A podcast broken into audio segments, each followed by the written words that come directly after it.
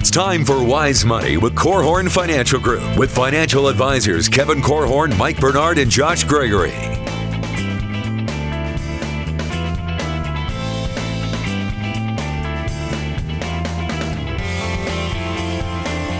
Wise Money is brought to you by the attorneys at Ladue, Curran and Keene, First State Bank, Diane Bennett and the Inspired team at Remax 100, and Bethel College's Adult and Graduate Studies program.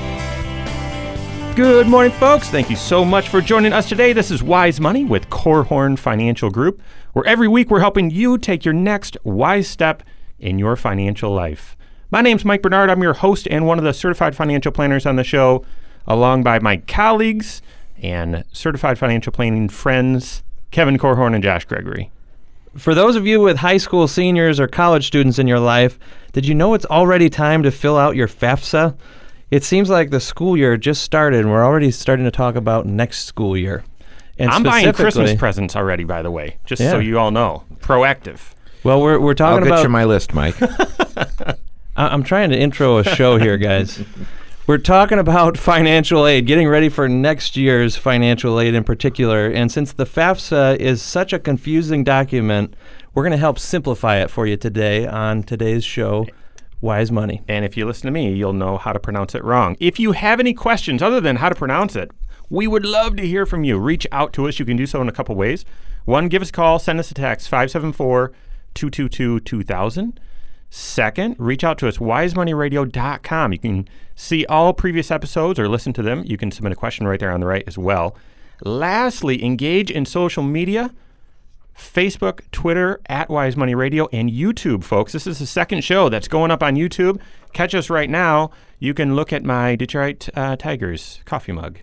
And all you Cubs fans or Sox fans can get mad at me, but that's okay. So, Casey has an opinion. All right.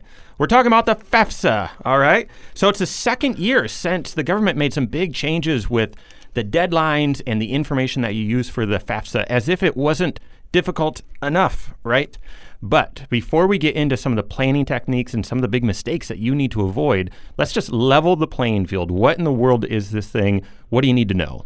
Yeah, if you're if you're new to financial aid or you know it's it's maybe out on the horizon for you, but it's getting closer, you need to understand that the FAFSA is really the starting point uh, for most people figuring out exactly what amount of financial aid is available to them. It stands for Free Application for Federal Student Aid.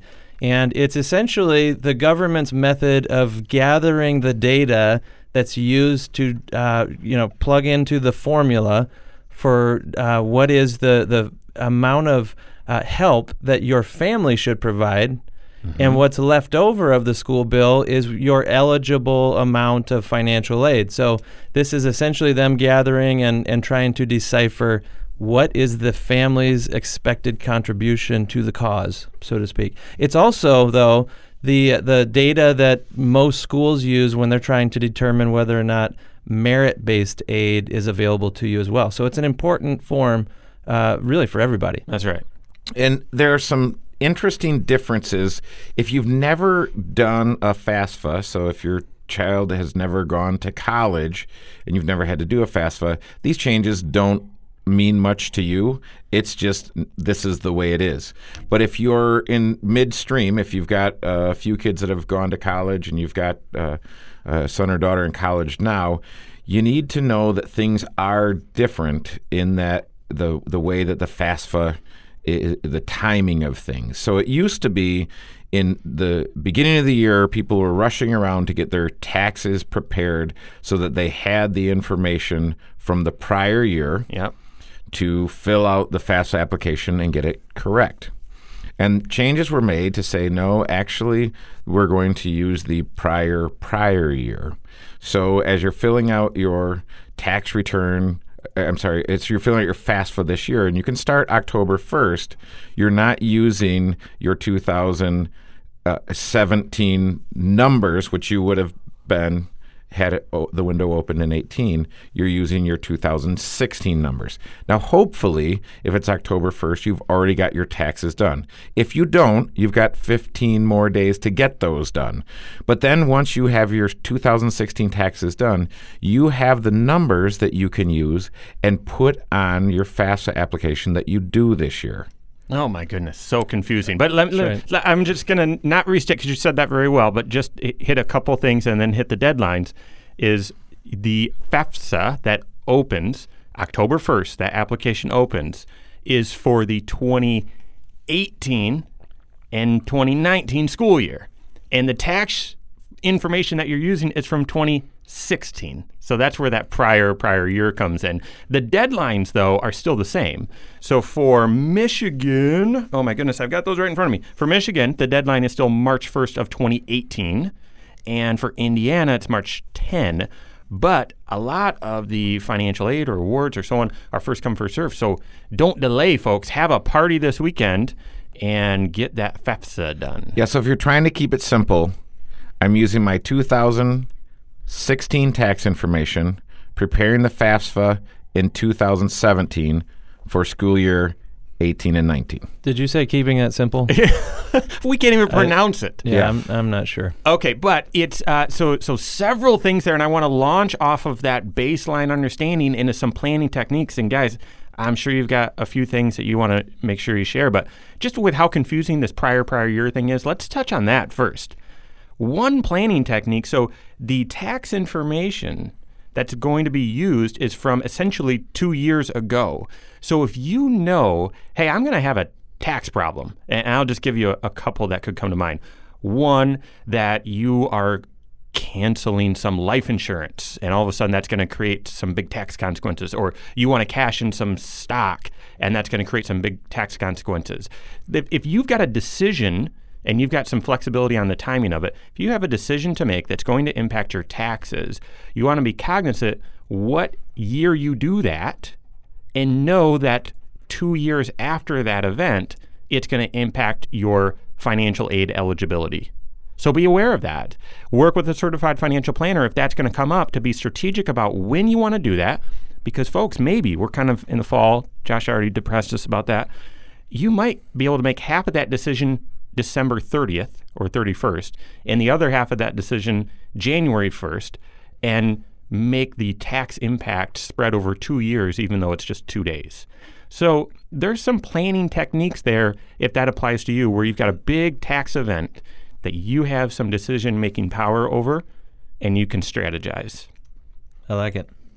Yeah, and that so as we look at the six areas of financial planning, tax planning is a, a huge piece here. And again, this is why you want to be working with your certified financial planner because to the extent and some people have income that is, that is easier manipulated than others. Business owners, yeah. Right.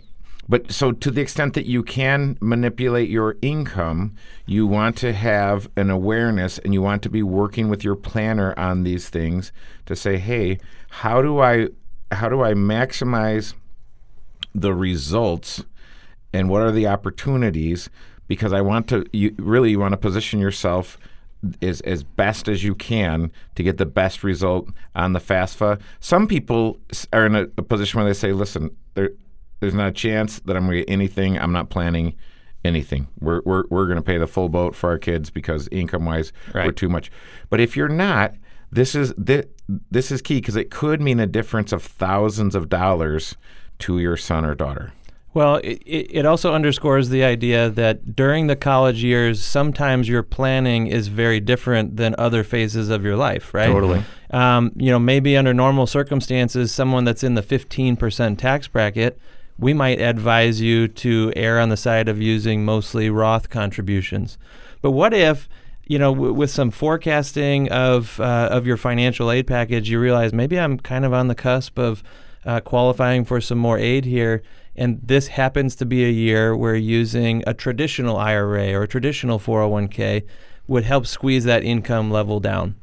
Um, other folks may be in a high income situation and they really need to squeeze their income down because it would make them eligible for certain tax credits related to, to college as well. That has nothing to do with financial aid, but a tax credit from the government that is money right in your pocket, it almost feels like financial aid because it's uh, helping reduce your overall uh, tax liability at a time when cash matters. Uh, cash flow matters. Oh my goodness, I- I'm glad you, you bring that up. I want to mention one thing, and then we've got a lot more um, planning techniques to hit on. But Kevin talked about financially, if you don't believe you're going to be getting any financial aid, should you still fill out the FAFSA? I, I believe I recommend people do that. They still do fill it out. Absolutely. Just go through it, work with your certified financial planner. It won't be that difficult. Get it done, even if you don't expect to receive any aid.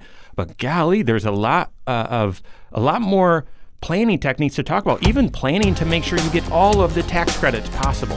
So, that and a lot more coming up here on Wise Money with Korhorn Financial Group.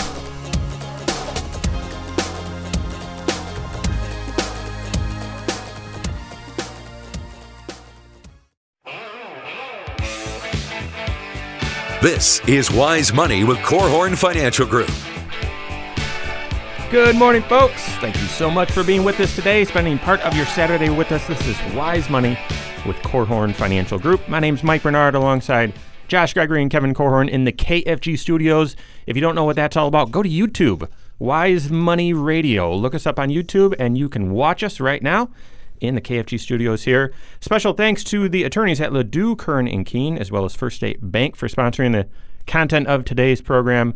We're trying to get you ready for the FAFSA. And if you're thinking, wait, school just started, I don't want to hear about that. Folks, the application opens October 1st, first come, first serve. Time to start thinking about next year. Uh, if you have any questions, reach out to us, wisemoneyradio.com, Facebook, Twitter, YouTube at Wise Money Radio, or give us a call, send us a text, 574 222 2000. All right. I guess let me just s- send an overarching message because the FAFSA is a government document. It is complicated, folks. We get it. If this is overwhelming, but you've got to fill one out, call your certified financial planner. We're, I- I've got one or two more techniques that you should consider, but doing it alone might just get you in trouble. Might, you know, might might actually create some adverse consequences. And the other thing is you've got to fill this, you know, I think it's some 90 some questions out. A lot of that's just based on your financial data that your certified financial planner should have in your financial plan. It should be right there and spell it out. So if you've got questions, if this is overwhelming, reach out to your certified financial planner. We're going to talk a little bit more about techniques, and then we have some mistakes that you need to avoid to fill it out correctly. All right. When you're filling out the FAFSA, you're going to be putting down, all right, here's how much money I have in the bank. Here's here are my assets and here are the child's assets. Folks, do not include your retirement plan assets. But you do need to include cash. So here's the technique. One, a lot of people then look at this and say, all right, so I shouldn't have any cash. So there goes my emergency fund be careful, folks. The emergency fund is there to keep you from going poor if an emergency pops up. However, you should be strategic about using Roth IRAs and making contributions to Roth IRAs. If you're in this season where you're going to be filling out the FEFSA and looking for financial aid, and you've got way more cash than you've really needed, then your financial planner says, yeah, you've kind of got you need this much in emergency fund and you've got way more than that, you need to be strategic about putting that money in a Roth IRA so that it doesn't count against you. So that's my that would be my technique that I'd, I'd mention is be aware of the cash. Don't get rid of all of it, but make sure that you're using Roth IRAs and some other tools where you can easily shelter the dollars but get access to them if you need them. Yeah, that's the important distinction there because you're not saying go dump it into a traditional IRA or your 401k at work necessarily, because those dollars you're kind of kissing goodbye until retirement. That's right. The only way to access them would be to take a withdrawal and get hit with taxes and penalties. That's not what you're saying. You're saying specifically the Roth IRA because you still have access to the money without taxes or penalties, at least your contribution, right? That's, that's right. The Roth IRA is kind of the financial Swiss Army knife. You can use it for a lot of different purposes, and this might be a way to help you on the FEFSA. So, all right, let's talk through a few mistakes, and we've got several to to rattle off here. Uh, but let's uh, let's see how many we can get get in here. Well, the first mistake is not completing the FAFSA. That's right. Yeah. So you say y- you want to do it. There is no income cutoff when it comes to federal student aid. You want to just know that. And a lot of different educational institutions require for you to attend, this has to be filled out. So I would just plan on, hey, this is something we're going to have to do. We're going to have to do it while the kiddos are in school and uh, get it done. Well, especially those of you with higher income or, or you know substantial means, um, you may just assume that well, we're not getting any financial aid. What you're probably thinking of is the federal financial aid. You're probably not going to qualify for grants, is what you may be concluding.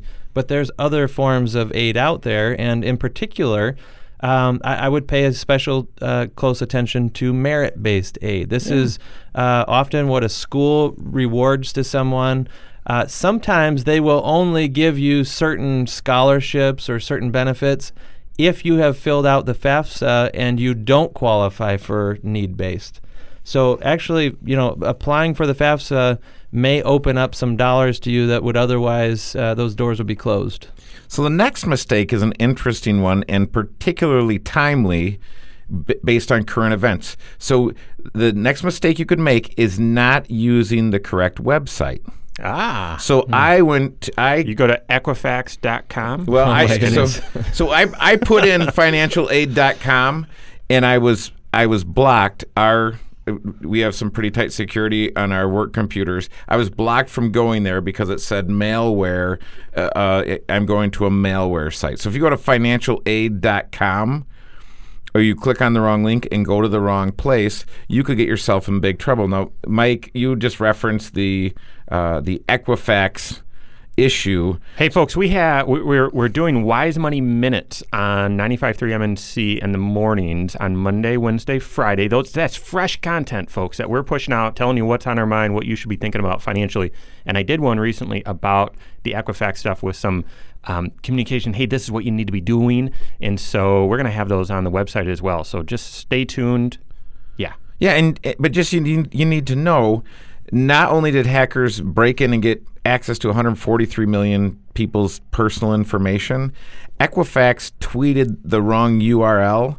So it was sending people to a site that you could get malware and other things, and you're putting in sensitive personal information. Of course. So I would be really, really, really, really, really careful and, uh, I don't know, measure twice when you're uh, doing this. And wisemoneyradio.com is completely safe.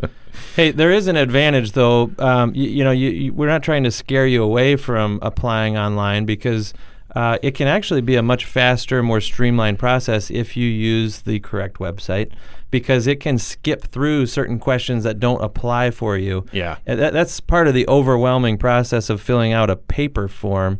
Is boy, do I have to check every box? Does some of this apply? What doesn't?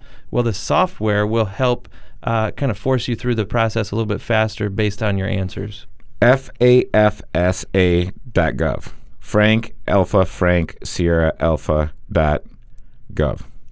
So here we go. getting, not getting a, a, F, a FAF an FSA, uh, easy for me to say, uh, not getting an FSA ID ahead of time. So, an FSA ID is a username and password that you must use to log into certain U.S. Department of Education websites, including the FAFSA.gov. Uh, and website. you can register right there. I mean, it's easy, but yeah, if you don't have that, or, or if you do and you misplaced it, that can really trip you up. Yep. Yep. And so to the the next one would be not using your FAFSA ID, your FSA ID, excuse me, to start the FAFSA. Hmm. So you once you've got your FSA ID, you need to use it when you're starting the FAFSA. I think they prompt you, and that's required now, but I, I could be wrong. Hopefully, it's required. Gosh. Yes. So uh, it's required. Yeah. Promptly. Okay. okay. So um, waiting to fill out the FAFSA. Yeah, we mentioned a lot. So, so we had uh, some folks from Bethel on a year ago to help us communicate these changes, and she said that Uh, a lot of the schools, uh, it's a process to get them moved up to this new application date. But folks, eh, I'm, I'm assuming a lot more schools are ready now, and, and a lot of the aid is first come first serve. So don't don't delay. You've already got your tax information done. It's all set up. Your financial plan's built. You know what your numbers are.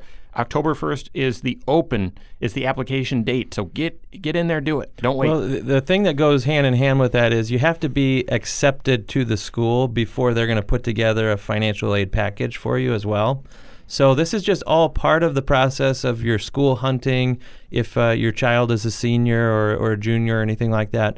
Um, but as you said, that rolling period, if, if they're accepting new students and they want to push out a financial aid package to them as quickly as possible, so you'll make a decision, a buying decision, so to speak. Yeah, right. Um, then they're going to be awarding dollars or at least uh, making it available pretty quickly, and you want to be at the front of that line while uh, the the money is available still. All right, I can see Kevin. He's chomping at the bit. He's got a couple more really, really important mistakes that you need to avoid. We're going to hit those, but plus, folks, one of my favorite activities on the Wise Money Show is to give you guys a quiz. And I found one that I absolutely hated this week, and I thought this isn't even fair, but we're going to give it to you here in on the show, and you're gonna you're gonna ace it. You're gonna get a, get a 4.0. So a few more mistakes that we need to hit, and then financial quiz coming up here on Wise Money with Korhorn Financial Group.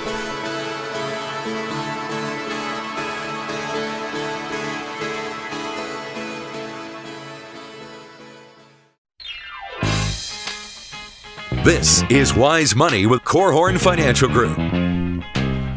Good morning, folks. Thank you so much for being with us today. This is Wise Money with Korhorn Financial Group. My name is Mike Bernard alongside Josh Gregory. Next to him, Kevin Korhorn in the KFG studios. Hope your weekend is off to a great start.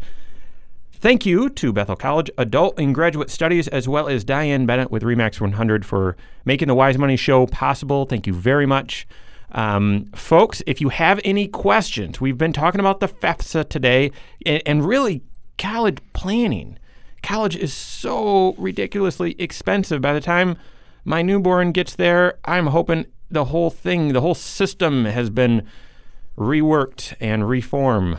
All that, but attaching that word scares me a little bit to it. But um, right now, so you need to get as much aid as possible and and get the right sort of tax benefits. So work with your certified financial planner. But if you have any questions, reach out to us 574 222 2000, wisemoneyradio.com, or Facebook, Twitter, YouTube at Wise Money Radio.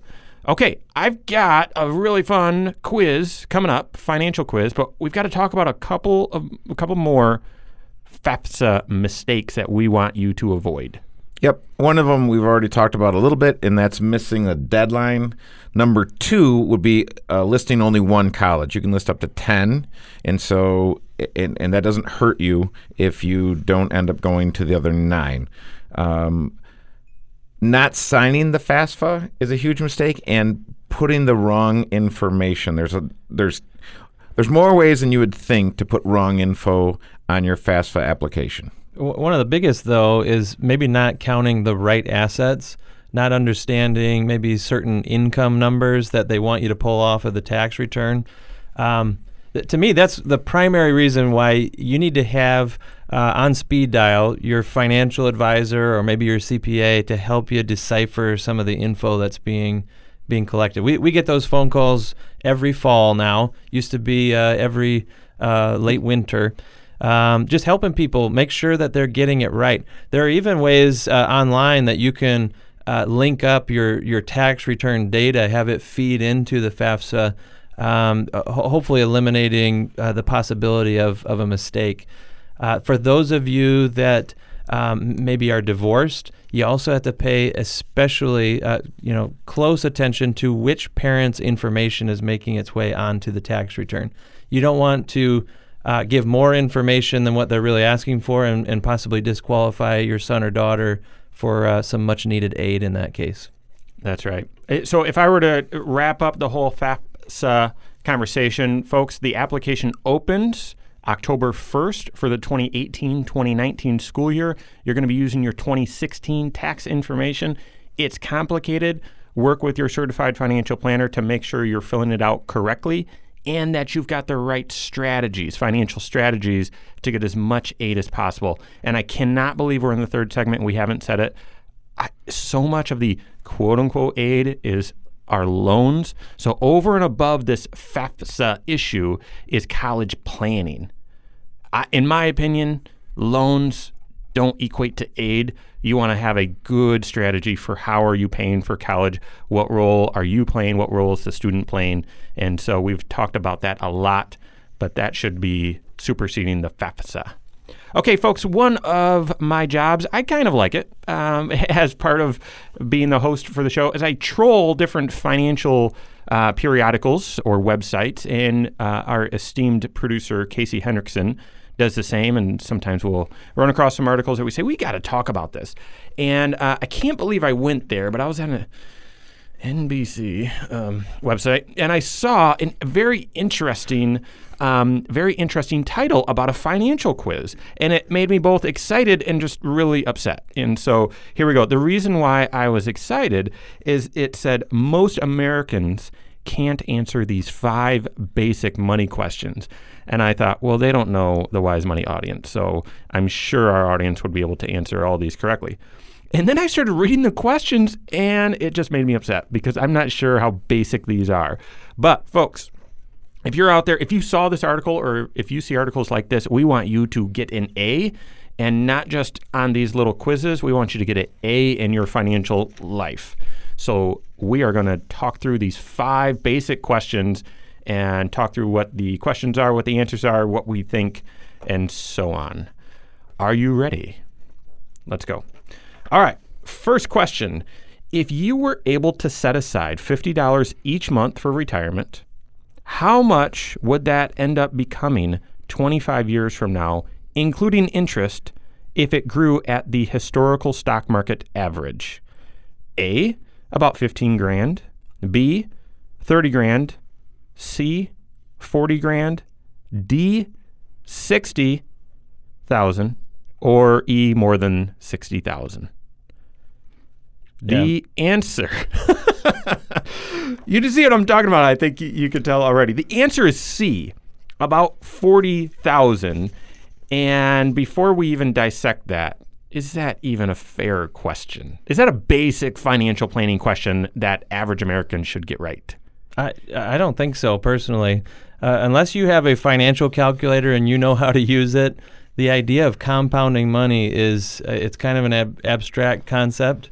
But also knowing you, you have to uh, know what is the historical rate of the stock market. Not only that, folks, but if you see the if you see this uh, quiz, they use the wrong rate of return, right. in my opinion. That's they right. they use seven percent, which I think moving forward, you know, maybe you'd want to forecast off of that. But if you just look back, that's not the historical return of the stock market. Seven percent. It's closer to ten percent. That's right. So they're getting they're deriving their answer from the wrong input, which folks, so be careful about online financial calculators.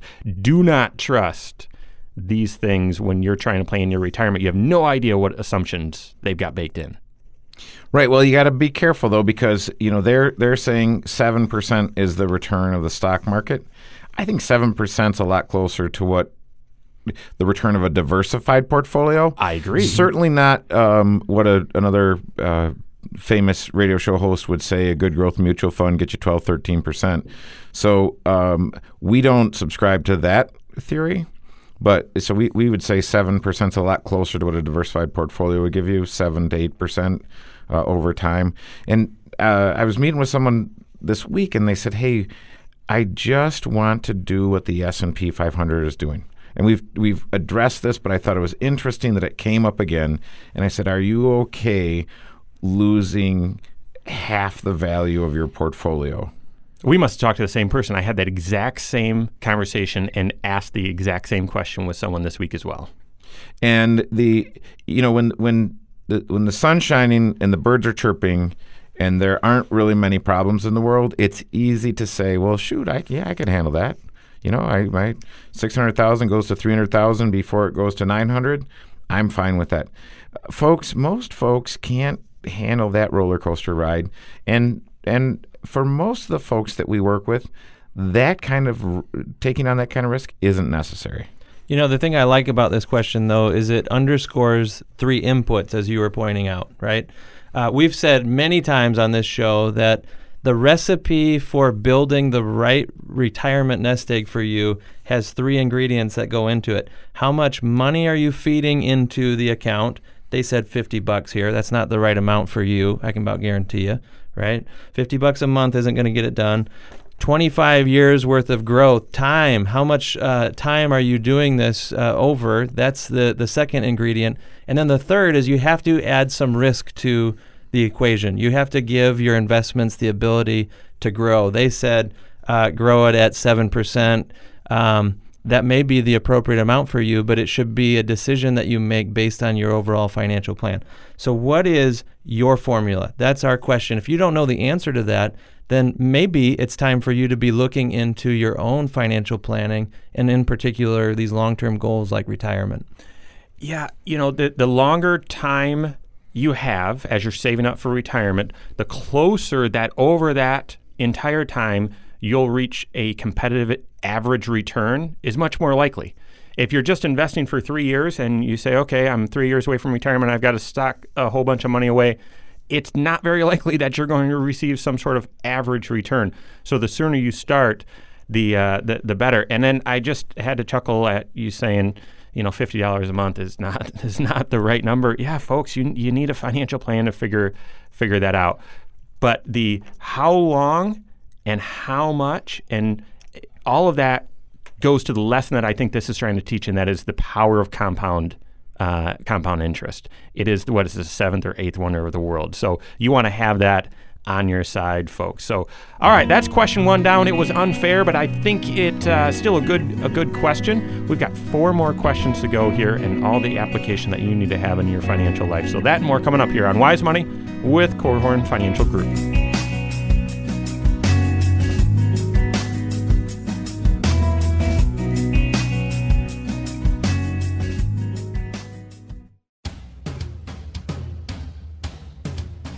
This is Wise Money with Korhorn Financial Group.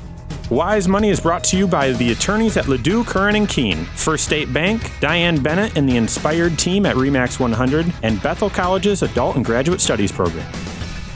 Good morning, folks. Thank you so much for being with us today. This is Wise Money with Korhorn Financial Group. My name is Mike Bernard alongside Josh Gregory and Kevin Korhorn in the KFG studios. Hope your weekend's off to a great start. If you have any questions, reach out to us 574 222 2000. You can call or text that number or wisemoneyradio.com.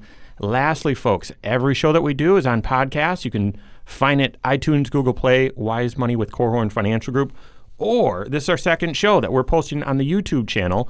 And I tell you, there's a lot of good banter in between. So, folks, if you want a little additional content with a little humor, uh, check out the YouTube channel, Wise Money Radio. We actually mention on there this discussion about should we change some of the in and out music, the bump music, and uh, I would love to hear from you, email or text, whether you think we should or if you have any suggestions. Casey's got a whole bunch of hilarious ideas, but uh, trying to keep the show a bit serious. So we'll see. But but reach out to us. Let us know what you think.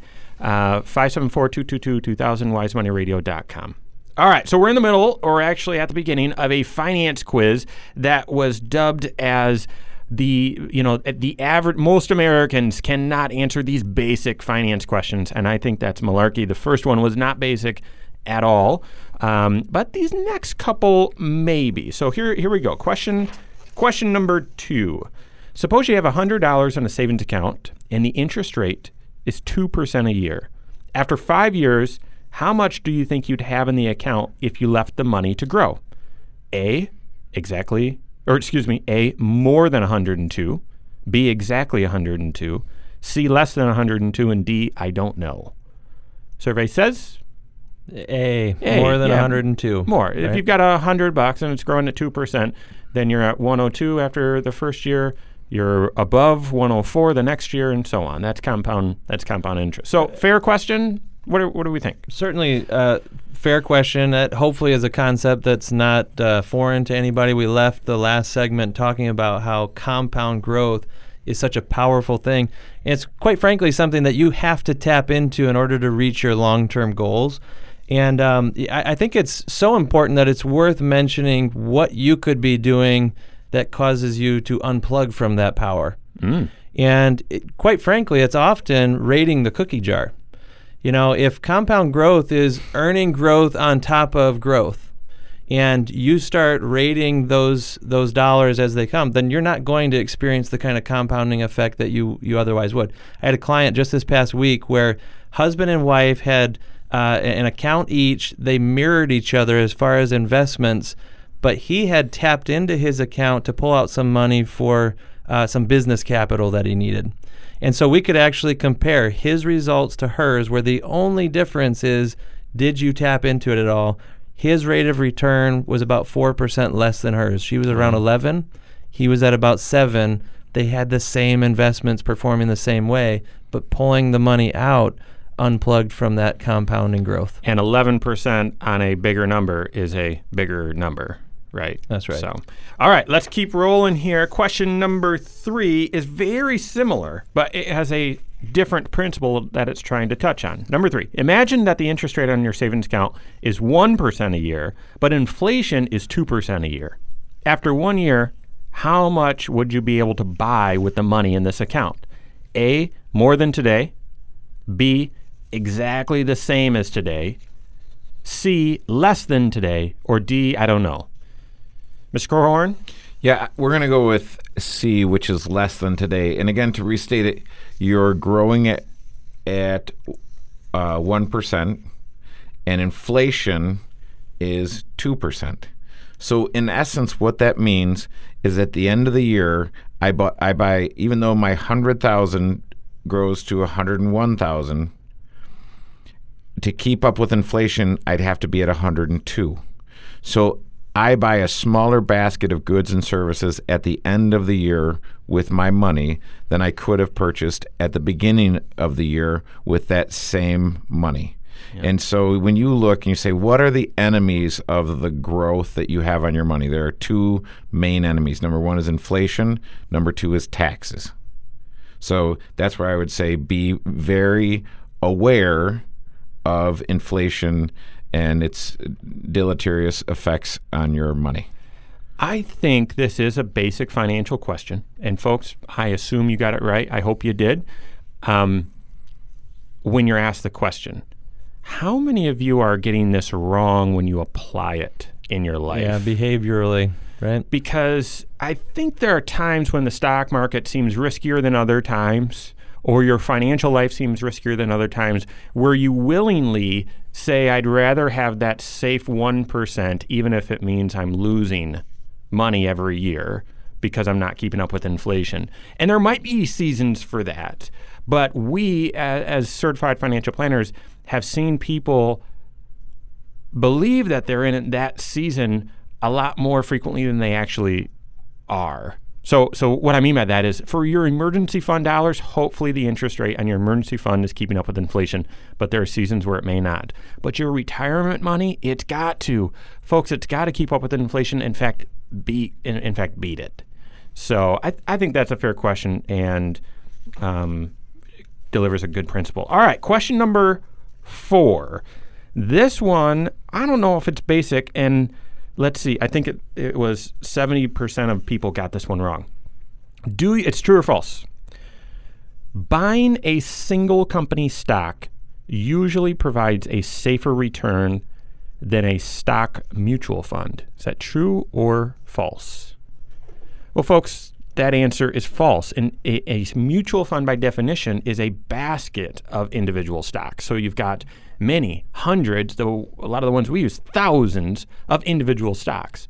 So, what are the chances that the one that you hold is safer than the basket of a thousand? No, it's just not. No, the, the thousand are safer than the one. That one could be Enron.